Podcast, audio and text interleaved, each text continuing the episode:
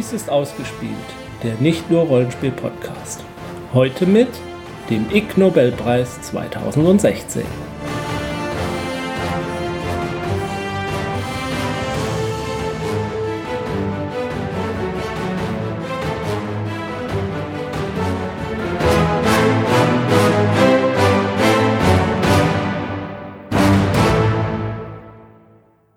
herzlich willkommen zu Ausgespielt, dem nicht nur Rollenspiel-Podcast. Heute mit unserer Sendung zum Ig Nobelpreis 2016. Please stop, I'm bored. Okay, das war unsere Sendung zum Ig Nobelpreis 2016. Ja, ich dachte, ich muss die Rolle heute übernehmen. Ja, nee, musst du ist. nicht. Nee. Nee, also, äh, aber dazu gleich mehr. Äh, Es gibt keine Miss Sweetie Pooh mehr. Oh, Mein Name ist Jens. ich bin Sandra. Ja. Äh, und ich bin der exklusive äh, Berichterstatter dieses Mal wieder vom Ig Nobelpreis, der am 22.09.2016 verliehen wurde.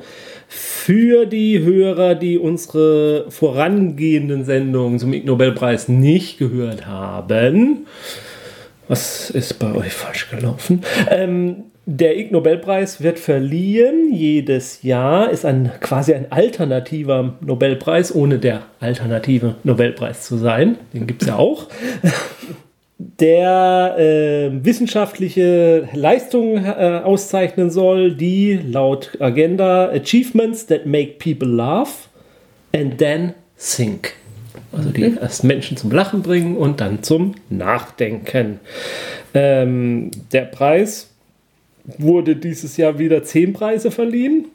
Und äh, die Gewinner, also die Nobelpreis, Ig Nobelpreisträger, haben ein Preisgeld von 10 Milliarden Dollar erhalten. Uh, 10 Milliarden Dollar, also 10 Milliarden Zimbabwe-Dollar. Das ist ein Schein über 10 Milliarden und der ist umgerechnet ähm, nichts wert. Außerdem bekamen sie eine Uhr mit, äh, aber eine ganz spezielle Uhr, nämlich eine mit 61 Sekunden. Ja. Und äh, die Arme der Uhr, also der Minutenanzeiger und der Stundenanzeiger, waren auch jeweils eine Sanduhr. Noch. Das fand ich sehr apart.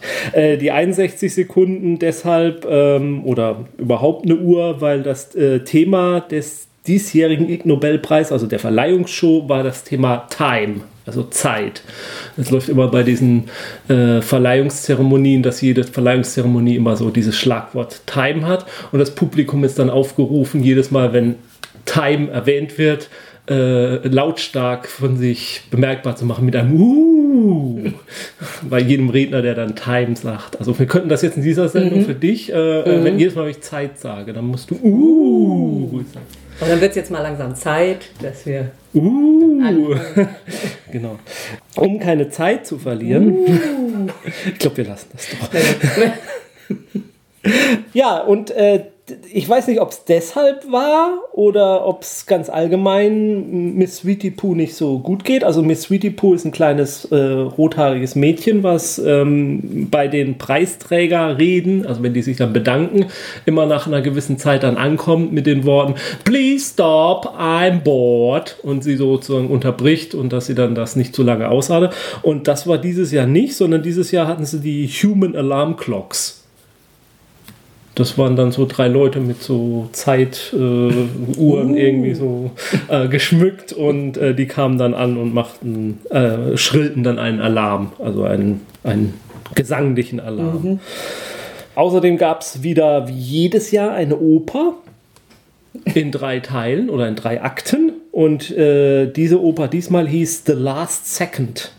Und äh, die hatte zum Thema einen, einen Kriminalfall und zwar ein Journalist und eine, eine Zeitforscherin ähm, haben sich gemeinsam äh, ein Verbrechen beschlossen, indem sie, ohne es jemandem anderen zu sagen, eine äh, Sprungsekunde einführen ins Jahr, also eine Leap Second.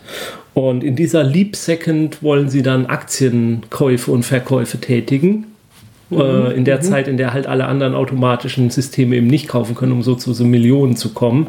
Äh, ja, und das Ganze hat dann in dieser Oper äh, die Geschichte, die dann erzählt wird, hat natürlich unvorhergesehene Umstände, ähm, die zu äh, einer Katastrophe führen. Aber da will ich nicht, nicht zu viel verraten. Wer die ganze Verleihung sich anschauen will, das kann man auf der Seite von www.improbable.com slash ich äh, da kann man sich das Ganze in einem äh, YouTube-Video äh, angucken. Dauert, glaube ich, so 90 Minuten. Ich habe das ja aber für euch getan. Und äh, dann kommen wir doch einfach mal zu den 10 Preisträgern, die hoffentlich Sandra zum Lachen und dann zum Nachdenken bringen. ähm, ich fange jetzt ganz in wilder Reihenfolge an, so wie ich hier die Zettel bei mir habe. Der Biologie-Ig Nobelpreisträger oder die Ig Nobelpreisträger ging an zwei Personen, an Thomas Thwaites. Thomas Thwaites hat sich einen, ein Exoskelett gebaut, mhm. das es ihm ermöglichte, als Ziege unter Ziegen zu leben. Mhm. Äh, also er hat sich künstliche Beine und, und auch so Prothesen an den Armen, außer also einen Helm und so einen Brustschutz und ähm, außerdem einen künstlichen Magen der mm. daraus also irgendwie aus dem Schnellkochtopf mm. und so bestand, so dass er auch Gras fressen, äh, essen konnte, wie die Ziegen mm. auch und sich auch davon ernähren konnte. Und so lebt er äh, auf einem Ziegenhof in den Alpen ganze drei Tage lang unter diesen Ziegen. Ähm, am Anfang war das nicht so, also die Ziegen fremdelten ein bisschen, haben ihn nicht so richtig in die Herde aufgenommen, aber nach einigen Tagen äh, kam dann die Ziege 18 zu ihm und die tendierte dann tatsächlich dazu, dass sie mit bei ihm zusammen in seiner Nähe auch gefressen hat und die haben, hat ihm wohl dann auch so die saftigsten Stellen gezeigt, hat ihn so ein bisschen in die Ziegenfamilie aufgenommen. Mhm. Äh, nach drei Tagen hat er dann aber abgebrochen, weil das auf diesen Prothesenlaufen äußerst schmerzhaft war und auch äh, gefährlich, so die Hänge hoch und runter. Also er mhm. drohte da wohl einige Zeit äh, abzustürzen. Wer das äh, interessant findet, kann dazu natürlich ein Buch lesen. Das hat er nämlich jetzt verfasst. Goatman. How I Took a Holiday from Being Human. Und der zweite Preisträger hat was ähnliches gemacht. Der hieß äh, oder heißt Charles Foster. Der hat auch ein äh, Buch geschrieben, nämlich Being a Beast. Und der hat, der hat nicht nur als Ziege gelebt oder nicht als Ziege gelebt, sondern der hat äh, einige Wochen als Dachs, als Otter, als Fuchs als Rothirsch und als Mauersegler gelebt. Ah ja. Äh, als äh, Dachs hat er uns zum Beispiel äh, mit Unterbrechung sechs Wochen in einem Erdloch gewohnt und sich von Würmern ernährt. Mhm. Ähm, als Fuchs hat er äh, in der Vorstadt den Müll durchwühlt und hat versucht, sich davon zu ernähren. Ich denke mal, er musste vorher alle äh, äh notwendigen Impfungen machen und vor und danach auch ordentlich Penicillin. Ja, wie gesagt, er hat auch ein Buch darüber geschrieben und ähm, hat das verfasst und er hatte auch da die Aussage, er wollte halt, also der Mensch äh, nimmt ja quasi nur so 20 Prozent dessen, was um ihn herum passiert, an Sinneseindrücken wahr. Also unser äh, visueller Sinuseindruck, der ist ja das äh, hauptsächliche, wie wir Natur wahrnehmen. Und er wollte halt mal versuchen, sozusagen auch äh, wahrzunehmen, was Tiere halt, wie Tiere halt wahrnehmen, dass er sich auch an Gerüchen orientiert und, und äh, der Feuchtigkeit der Erde und daran Rückschlüsse zieht. Aber das Fazit jetzt auch bei beiden Büchern ist halt äh, wohl dann am Ende, man kann noch so sehr versuchen, als Tier zu leben, man ist halt doch immer ein Mensch und, und hat seine Gedanken und Gänge und läuft da die Gedankenwelt im Hintergrund ab. Also man kann halt einfach nicht als Mensch zum Tier werden. Es funktioniert nicht. Dafür gab es den Ig Nobelpreis. Na gut. Hat dich das jetzt zum Nachdenken gebracht? Äh. Welches Tier würdest du denn gern mal? Ach, so eine Katze, ne? Eine Katze, ja. Großteil des Tages nur rum. Ja. Also der ähm, Thomas Thwaites, also der Ziegenmann, ähm, der war auf die Idee gekommen, als er die, den Hund seiner Nachbarin gehütet hat und sich so die immer füttern muss, den immer füttern musste und so geguckt hat. Und er war in der Zeit auch arbeitslos und hatte viele Sorgen und dachte dann halt immer, Mensch, so sorgenlos wie so ein Hund zu leben, einfach nur fressen. Also ich habe heute gerade gelesen, dass es offenbar weltweit da so eine Bewegung gibt von Leuten, die in ihrer Freizeit gerne Hunde sind. Ja. Die sich so Kostüme anziehen und sich Gassi führen lassen. Also gar nicht sexuell, also das gibt es natürlich auch, aber da gibt es offenbar vor allem in England so eine Gruppierung, die das einfach entspannt finden, abends mal so Es, es, es gibt doch diesen Hund sein zu dürfen. äh, vom Monty Python Flying Circus gibt es doch diesen Sketch mit diesen Leuten, die sich gerne Mäuse verkleiden und auf Mäusepartys gehen und dann Käse und das ist so aufgemacht als so ein Enthüllungsjournalismusbericht und dass die Leute halt total pervers sind, ist halt natürlich eine Anspielung auf die 60er Jahre und wie da mit den Homosexuellen umgegangen wurde. Da ist das dann halt als Mäuse. Ähm, ich glaube aber tatsächlich äh, mit dem Fortschritt bei dem Bioingenieurssachen und auch Genmodifikation oder so. Ich glaube, wenn es möglich wäre, würden sich viele Menschen, also gäbe es tatsächlich da Tendenzen hin, dass sich Leute so irgendwelche tierischen Eigenschaften, es gibt ja auch Leute, die sich irgendwelche äh, irgendwie versuchen, Schwänze transplantieren zu lassen. Vor einigen Jahren gab es doch mal so jemanden, der sich so mit angefeilten Zähnen und so, so Draht drehte, dass er aussah wie eine Katze irgendwie. Also ich glaube schon, da neigt der Mensch dazu. Äh, ja, aber wären gut. wär wir bodenständiger oder sogar für uns als Pod norddeutscher Podcast sogar ganz nah, nämlich äh, der Medizinnobelpreis ging nach Lübeck. Ah, was? Ja, ähm, für die Entdeckung, dass man ein Jucken auf der rechten Seite des Körpers lindern kann, indem man sich vor einen Spiegel stellt und sich an der linken Seite kratzt. Also die äh, ge geht das bei jedem Jucken?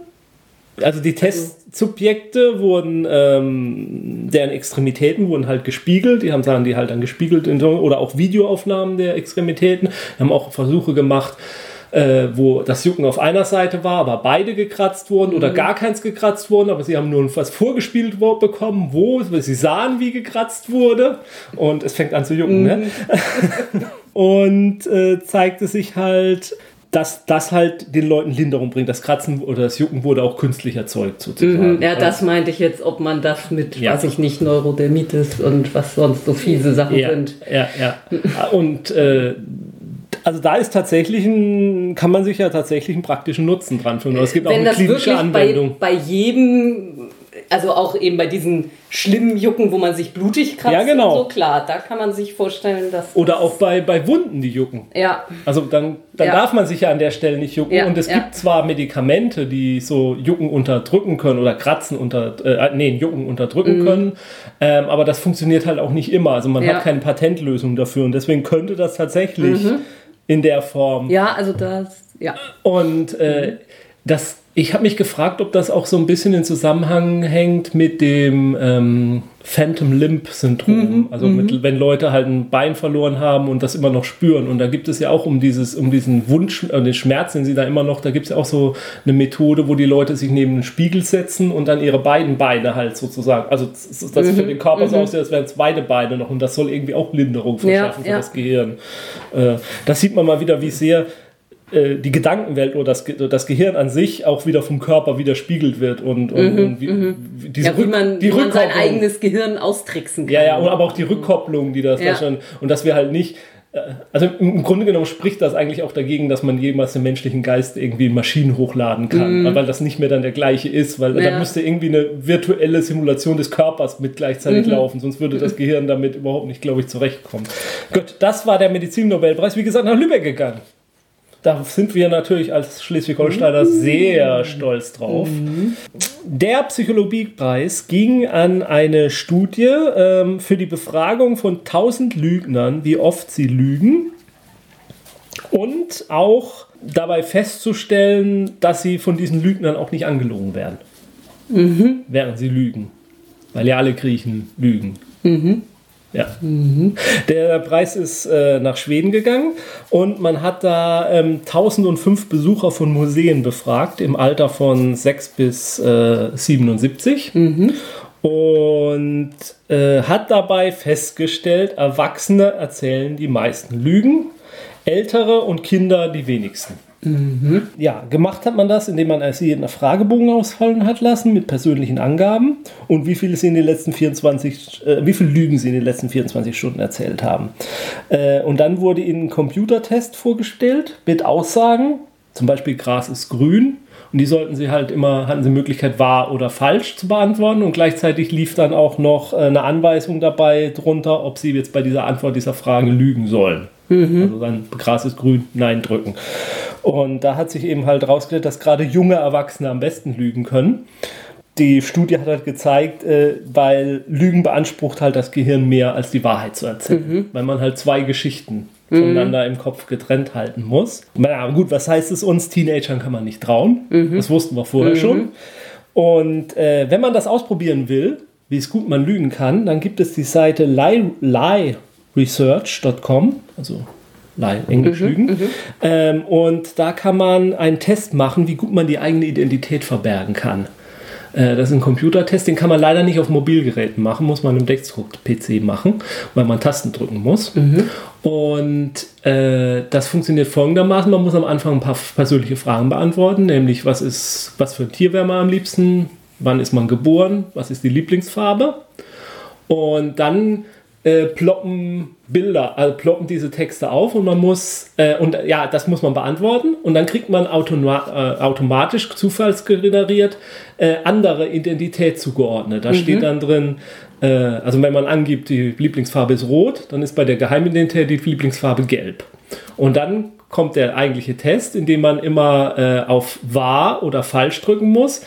Dann, wenn die Lieblingssachen oder das Geburtsdatum der Geheimidentität, Geheimidentität auftaucht, da muss man auf den, und es tauchen natürlich aber auch deine echten auf. Und du musst das relativ schnell machen. Also das Programm weist dich auch mal an, wenn du zu langsam bist. Und wenn du dich verklickst und so, und dann kannst du dann halt diesen Test machen und der sagt dir dann, ob du in der Lage bist, deine Geheimidentität zu verstecken oder nicht, ob du dazu in der Lage wärst. Ich habe versagt. Ich habe mehrmals dann aus Versehen doch bei meinem richtigen Geburtsdatum geklickt. Beziehungsweise aber auch ein bisschen eher wie eine Konzentrationsübung. ist es vor. auch teilweise, aber ähm, äh, du also was ich halt ganz deutlich gemerkt habe auch, dass immer wenn dein eigenes auftaucht, dass du dann bei der Beantwortung zögerst. Also du- das ist wie so ein Reflex. Also man taucht dann Ja. mal ein richtiges äh, Geburtsdatum auf und ich sage, ah nee, Moment, da muss ich ja jetzt Nein drücken. Also das ist, ich glaube, das bemisst auch genau gerade bei den Fragen deine Zeitverzögerung, bei denen dann die richtige Ja. ist. Und äh, also von daher kann man das. Es gibt noch einen anderen Test da, also wer das mal ausprobieren will, wie gut, äh, wie, er, wie gut er ein Lügner ist, kann das dort tun. Der Physikpreis ging an Forscher aus Ungarn, Spanien, Schweden und der Schweiz für die Entdeckung, warum weißhaarige Pferde die Pferdefliegen sichersten sind und warum Libellen von schwarzen Grabsteinen angezogen werden.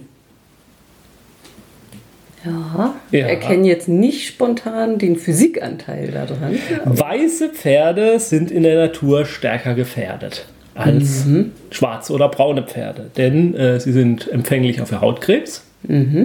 Da geht es irgendwie Wie uns. wie den weißhäutigen Menschen und äh, sie sind besser sichtbar für Raubtiere. Ja. Ähm, aber sie haben weniger Parasiten von Stechmücken. Und Mücken, Gleicht sich alles wieder ja, aus. Mücken orientieren sich wohl, das so hat man jetzt aus dem Prinzip, an der Polarisierung des Lichtes, das vom Fell reflektiert wird. Und das, diese Polarisierung oder äh, also die Mücken unter, ähm, da gibt es den Begriff Polartaxis. Das bedeutet also ein, ein, eine Bewegung von Pflanzen oder Tieren, die sich nur an der Polarisierung des Lichts, also es ist ein Reflex. Also da, sie denken, es ist kein Reflex, also es funktioniert automatisch.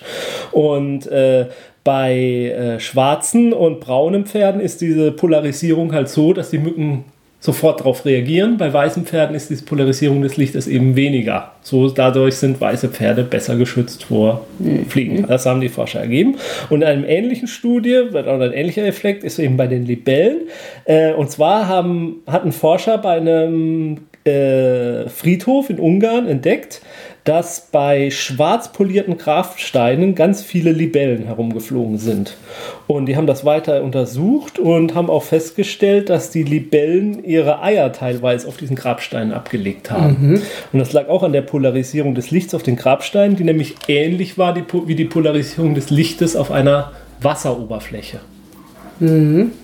Okay. Und jetzt kommt das Tragische. Das ist gefährlich für die Libellen. Das gefährdet die Tiere, denn so, wie gesagt, legen sie ihre Eier dann da drauf ab und die richtig. legen die Eier dann auf diesen schwarz spiegelnden Grabsteinen ab. Das heißt für mich, wir müssen schwarz polierte Grabsteine verbieten, um die Libellen zu retten. Ja. Ich finde das ein sehr polarisierendes Thema. Wieso findest du das nicht gut, schwarze Grabsteine? Nein. Ähm, der Reproduktions-Ig Nobelpreis ging an Ahmed Shavik für seine jahrelangen Forschungen über die Auswirkung von Textilien in Hosen auf die Fruchtbarkeit des Mannes. Er hat nämlich die Theorie entwickelt, dass Polyesterstoffe erzeugen elektrische Spannungen auf das Skrotum und den Penis, die sich dann negativ auf die Spermatoziden äh, auswirken. Und getestet hat er diese Theorie an 75 Ratten, Die die kleine Polyesterhöschen. Jahre, äh, monatelang Höschen anbekamen.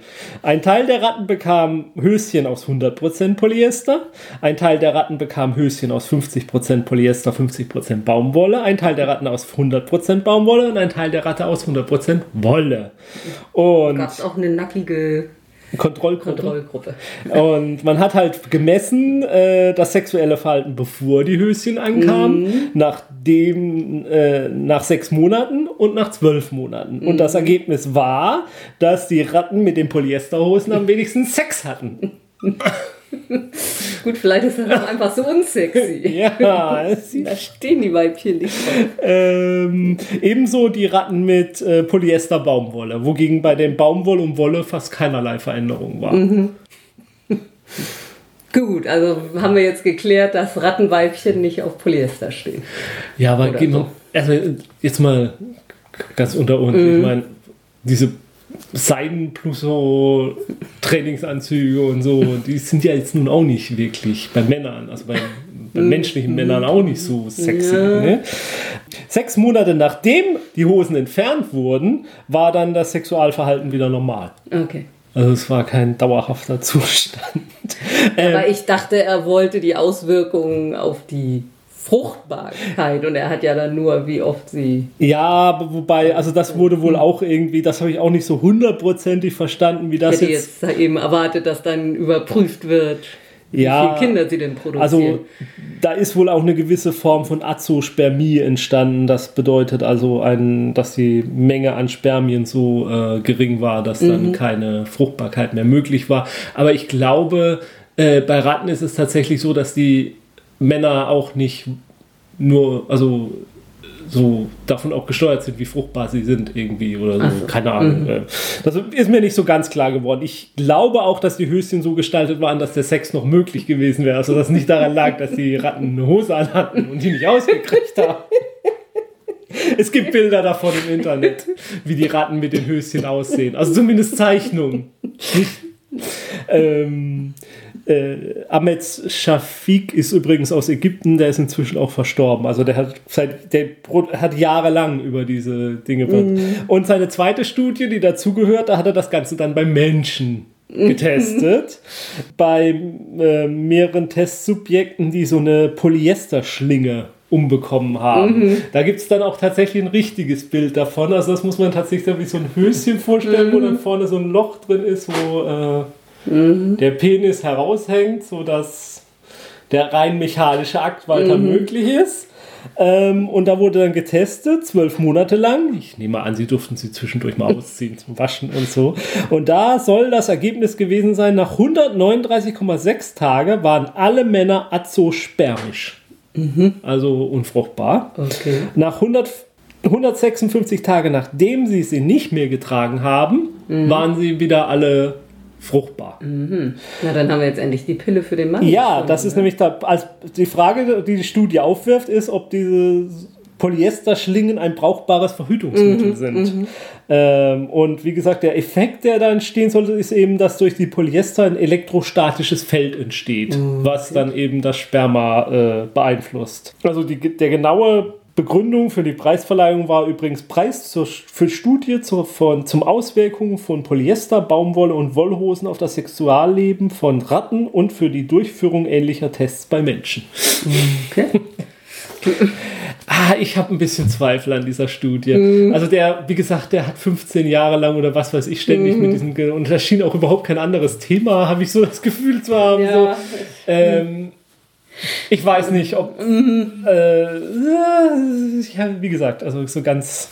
Der Ig Nobelpreis äh, in der Kategorie Wahrnehmung oder der Wahrnehmungs-Ig Nobelpreis ging an einen Japaner oder zwei Japaner für die Studie, äh, für eine Studie äh, darüber, oder der Frage, sehen Dinge anders aus, wenn man sich nach vorne beugt und sie durch die eigenen Beine beobachtet? Es ging darum, oder Tests wurden durchgeführt, Wahrnehmung von, von Größe und Distanz von Objekten, die man eben durch die Beine gesehen wahrnimmt. Dazu hat man fünf Objekte genommen, zwischen der Größe von 32 bis 163 Zentimeter, und die wurden aufgestellt in einer Distanz von 2,5 bis 45 Metern. Dann hat man 90 Teilnehmer genommen und hat das mit denen so durchgetestet. Einmal halt eine Gruppe, die, die sich nach vorne gebeugt hat und hat diesen Gegenstand durch die Beine dann gesehen.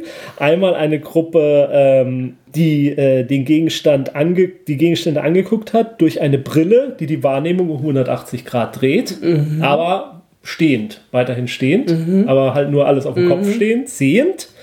Ähm, dann Leute, die das Objekt durch einen Rahmen beobachtet haben, der wie die Beine halt mhm. war. Dann Leute, die sich nach vorne gebeugt haben, durch die Beine geguckt haben, aber gleichzeitig eine Brille auf hatten, die alles quasi um 180 Ja, Grad wieder nach ja. gerade gemacht hat. Und Leute, die auf dem Boden lagen. Und, den, und dabei wurde festgestellt, dass eigentlich nur bei den Leuten, die durch die Beine durchgeguckt haben, und zwar bei beiden, sowohl die mit der Brille als auch ohne Brille, dass die die äh, wahrgenommene Größe der Objekte stark schrumpfte und die wahrgenommene Distanz der Objekte stark sich steigerte. Daraus lässt sich der Schluss ziehen, dass die wahrgenommene Größe und Distanz nicht davon abhängig ist, ob man es über den Kopf sieht oder nicht, sondern darum, dass der Körper anders orientiert ist, also dass der Ja. Körper nicht aufrecht ist. Ähm, das aber das lässt sich auch dadurch erklären, dass wir unsere Wahrnehmung sich natürlich in der Natur entwickelt hat, indem wir aufrecht standen und äh, alles im Aufrechtstehen. Also der, die Orientierung des Körpers ist wichtig, nicht ob wir es auf dem Kopf stehend sehen oder nicht auf dem Kopf stehend sehen. Gut, da fragt man sich, da habe ich ihn auch gefragt, was ist jetzt der wissenschaftliche Nutzen an der Sache? Ich habe mir gedacht, okay, ich könnte mir vorstellen, dass es halt auch für, für die Raumfahrt in der Schwerelosigkeit, Ja. also für Wahrnehmungsgeschichten, da Ja. ist ja der Körper auch anders orientiert. Und wo ich mich tatsächlich gefragt habe, ob es auch ähm, von Nutzen oder wichtig sein kann, ist mit äh, virtueller Realität und Agieren in virtueller Realität und wie der Körper dann, also dass tatsächlich, was der Körper sieht, gar nicht so wichtig ist, sondern wie er orientiert ist. Ja. Ja. Aber ich stelle mir gerade, also es wurde dann auf der Bühne, hat der Wissenschaftler das dann auch gleich vorgeführt. Er möchte jetzt das Publikum erstmal aus einer anderen Perspektive betrachten, hat dann erstmal seinen Hinterteil denen Ja. entgegengereckt und hat jetzt den Bein durch. Und er meinte dann auch, dass das halt auch eine gute Übung wäre, um einfach mal die Welt anders wahrzunehmen. Man sollte ruhig mal sich irgendwo einfach hinstellen und die Welt mal durch die Beine durchgucken. Und ja, warum eigentlich nicht? Mal eine andere Perspektive zu den Sachen Ja. einnehmen. Wie meine Chorlehrerin gerade Montag bei der Probe meinte, wenn ihr euch dabei nicht dämlich fühlt, macht ihr es nicht richtig. Ganz kurz, äh, der Chemiepreis ging auch an Deutschland. Yay. Und zwar an Volkswagen für die Lösung des Problems von zu viel Autoabgasen durch die automatische elektronische Reduzierung der Abgase. Und zwar immer dann, wenn die Abgasmenge getestet wird. Der Literaturnobelpreis. Wer hat den Preis denn entgegengenommen? Niemand. Nee. Nein, hat sich da. keiner, keiner eingefunden. Alle anderen haben einen Preisträger, die waren alle immer da, haben sich bedankt. Ähm, das wäre ja auch gar nicht erwähnt zwischendurch. Natürlich eines der, der Preise natürlich, den man auch noch zusätzlich bekommt, ist ein Handschlag von einem echten Nobelpreisträger. Es gibt übrigens einen Nobelpreisträger, der auch Ig Nobelpreisträger ist, einen Oh. einzigen. Und zwar für äh, der, ein Physiker, der der Frosch hat schweben lassen über einem Superleiter. Und der hat dann später für die Supraleiterforschung dann tatsächlich auch den Ig Nobelpreis gekriegt. Äh, den, den echten Nobelpreis. Der Literaturpreis ging nach Schweden an Frederik Sjöberg für seine dreibändige Autobiografie über seine Leidenschaft für das Sammeln von toten und nicht ganz toten Fliegen. Ähm, der hat die Bücher schon 2004, das erste Band in Schweden erschienen. Ich nehme an, er hat deswegen jetzt den Preis bekommen, weil das erste Band jetzt gerade auf Englisch erschienen ist, unter dem Titel The Fly Trap. Äh, in Deutsch sind die schon äh, 2008 erschienen, unter dem Titel, ähm, der erste Band, Die Fliegenfalle, Doppelpunkt. Über das Glück der Versenkung in seltsame Passionen, die Seele des Sammlers, Fliegen und das Leben, Teil 2, der Rosinenkönig oder von der bedingungslosen Hingabe an seltsame Passionen. Und Teil 3, die Kunst zu fliehen, vom Glück, sich in kleinen Dingen zu versenken und große Kontinente zu entdecken. Okay. Ähm, Sjöberg ist ein Journalist und Schriftsteller.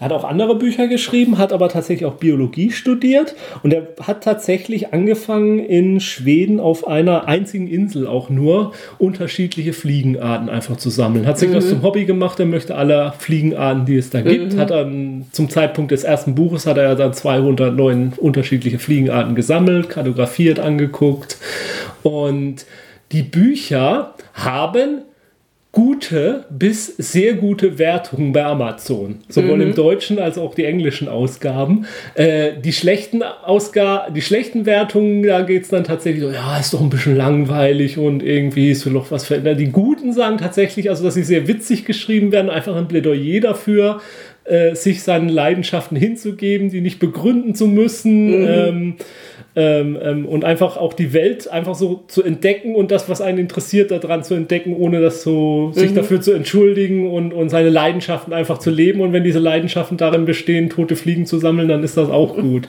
äh, dass man darüber gleich drei Bücher schreiben kann, ist natürlich schon. Wobei das Deshalb hat es wahrscheinlich auch den Nobelpreis gekriegt. ja, wobei das zweite Buch, da beschäftigt er sich nicht nur mit sich selbst, sondern auch mit einem anderen Forscher, der als der äh, König der Regenwurmforschung, glaube ich, gilt. Der hat Regenwürmer gesammelt. Und ähm, ich bin ehrlich gesagt versucht, eines dieser Bücher mal das erste zu lesen. Sie sind gar nicht so lang und wie gesagt, die haben eigentlich relativ gute Wertungen. Also, Okay. Also wenn einer unserer Hörer ja was Gutes tun will oder so, äh, Hätten die wir doch diese Sendung kurz vor deinem Geburtstag ja, gemacht. die Fliegenfalle über das Glück der Versenkung in seltsamer Passion, die Seele des Sammlers und Fliegen und das Leben. Da würde ich mich dann tatsächlich mal drüber freuen. ähm, der Typ hat auch seinen Preis dann selber entgegengenommen, wirkte total sympathisch und normal.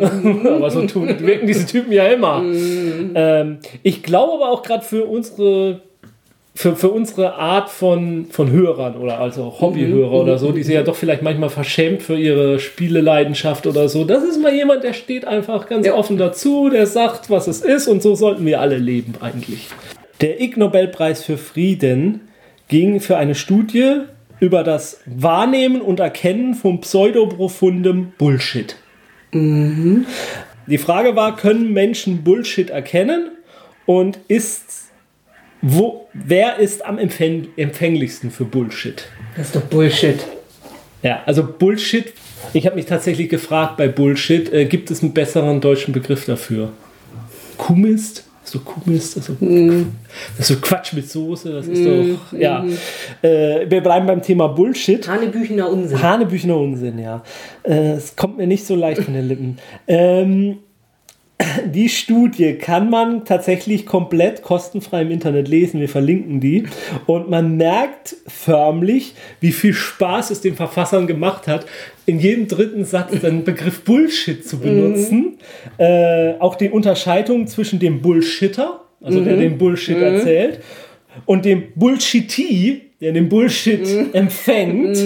Ähm, als Definition taucht in der Studie für Bullshit übrigens auf etwas, das erschaffen wurde, um zu beeindrucken, ohne sich dabei Gedanken zu machen, ob es wahr ist. Finde ich eine gute Definition für Bullshit. Ist von dem Philosophen Harry Frankfurt, der das in seinem Buch On Bullshit äh, Der hat da ein ganzes Buch drüber Ja. geschrieben. Ähm, the speaker sets up a game of verbal smoke and mirrors to, su- to, to su- suggest depth and insight where none exists. ähm, die Studie, also man hat dann halt Studien durchgeführt mit Leuten und hat sich untersucht, wie sie sozusagen mit Begriffen, mit, mit äh, jetzt hier pseudoprofundem oder pseudointellektuellem Bullshit, also haben sie ja nochmal eingegrenzt. Ähm, zum Beispiel als Beispiel für pseudoprofunden Bullshit hatten sie die Aussage von Deepak Chopra, das ist so ein so, ein- so ein Wundermedizinheiler in den USA, der tingelt da durch Talkshows, hat sich auch schon mal mit, äh, mit einigen Wissenschaftlern angelegt, bekannter Art. Hier der von Kosmos. Ähm, Neil deGrasse Tyson oder so, ja. Der, der, also dessen Twitter, Tweetfeeds ist wohl voll mit äh, äh, solchen Bullshit-Äußerungen. Zum Beispiel der Aufmerksamkeit und Intuition sind die Mechaniken der Manifestation. Mhm. Klingt jetzt erstmal beeindruckend, wenn man mhm. darüber nachdenkt, denkt man, was soll das eigentlich überhaupt mhm. bedeuten? Mhm. Ne? Ähm, also vage Formulierungen als bedeutend oder tiefgründig anzusehen. Äh, und die Studie hat ergeben, dass es tatsächlich eine Art von Menschen, also wir sind alle empfänglich für Bullshit. Mhm. Ähm, und es gibt aber eine äh, Anzahl von Menschen oder eine besondere Form von Menschen, die besonders empfänglich sind. Und das sind Menschen, die mit open-minded people, also Menschen ohne, die alles erstmal, also wir, wir, haben als alle Menschen haben die Tendenz, erstmal alles, was sie gesagt bekommen, als wahr anzusehen. Mhm. Und manche Menschen haben das halt diese Tendenz, besonders sehr alles als wahr, was mhm, ihnen erzählt wird. Das, mhm. das, wird wohl, wenn der das erzählt, dann wird das erst wohl mal wahr sein. Das ist ja eigentlich eine, eine relativ positive Lebenseinstellung. Ja. Nur im Zeitalter des Internets und mhm. ähm, der sozialen Medien ist es vielleicht tatsächlich keine Einstellung mehr, mit der man wirklich äh, überleben kann. Mhm. Weil man sollte, glaube ich, nicht mehr alles also, aber vielleicht sollte man tatsächlich mittlerweile die Einstellung erstmal gar nichts zu glauben. Außerdem besonders empfänglich sind Menschen, die an Paranormales glauben. Mhm.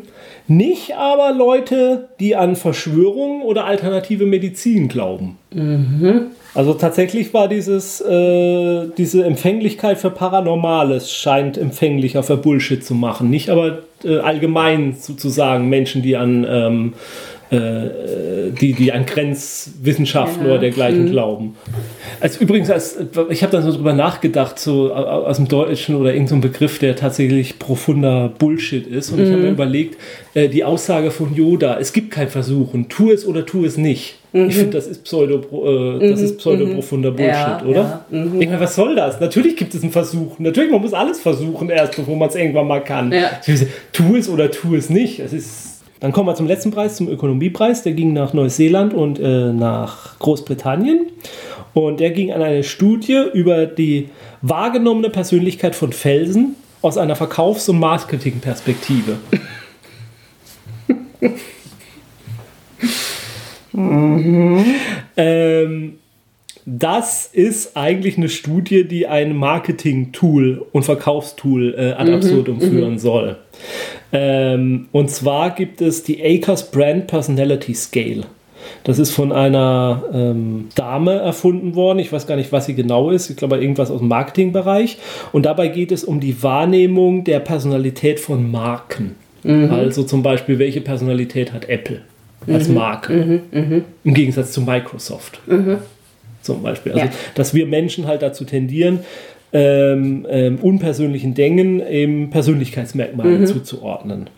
Und diese, diese Studie äh, äh, sollte halt mal darstellen, äh, wie unzuverlässig diese diese Dinger sind, weil es tatsächlich so äh, ähm, benutzt wird von Marketingleuten, um ganz bewusst einer Marke Persönlichkeiten zuzuordnen. Also die wollen, dass die Kunden mit einer Marke bestimmte Persönlichkeiten, mhm. persönliche Eigenschaften messen und, und gleichzeitig aber der auch versucht, äh, zum, also um, um diesen, äh, man hat also 225 Studenten genommen und ihnen wurden Bilder von Felsen gezeigt. Mhm. Also von fünf Felsen und die mussten ähm, diese Felsen 42 Trades, 15 Facets und 5 Faktoren zuordnen. Mhm. Und da wollte ich jetzt mal kurz aus der Studie vorlesen, äh, was da teilweise für Antworten kamen. Also das äh, Ergebnis der Studie einfach oder was die da rausholen, ist halt, dass wir Menschen einfach allem, wenn wir dazu aufgefordert werden, äh, Persönlichkeitsmerkmale mhm, geben, mhm. also auch toten Dingen. Wir geben allem, allem, allem Merkmalen Persönlichkeit und dass bei diesen Messungen, die mit dieser Scale durchgeführt wird, nichts gemessen wird, sondern was der Vorgang des Messens ist eigentlich Vorgang von, von Zuordnen und dass dann halt eben Zufallsergebnisse sind, was dabei rauskommen kann. Ob das jetzt tatsächlich so ist, ob man dieser Akers Brand Personality Scale überhaupt nicht trauen kann oder so, das weiß ich nicht. Äh, dazu habe ich zu wenig Ahnung von Marketing äh, und Verkaufsphilosophien. Aber ich fand schon sehr amüsant, was die 215, 20 Studenten, mit denen das durchgeführt wurde, äh, für Eigenschaften diesen äh, Felsen zugeordnet haben. Okay, ich lese, ich habe hier einen Artikel, den verlinke ich auch. Ich lese das mal auf Englisch vor. Um, the Rock's personalities were described in vivid details, like something out of a book, and included a big New York type businessman, rich, smooth, maybe a little shady.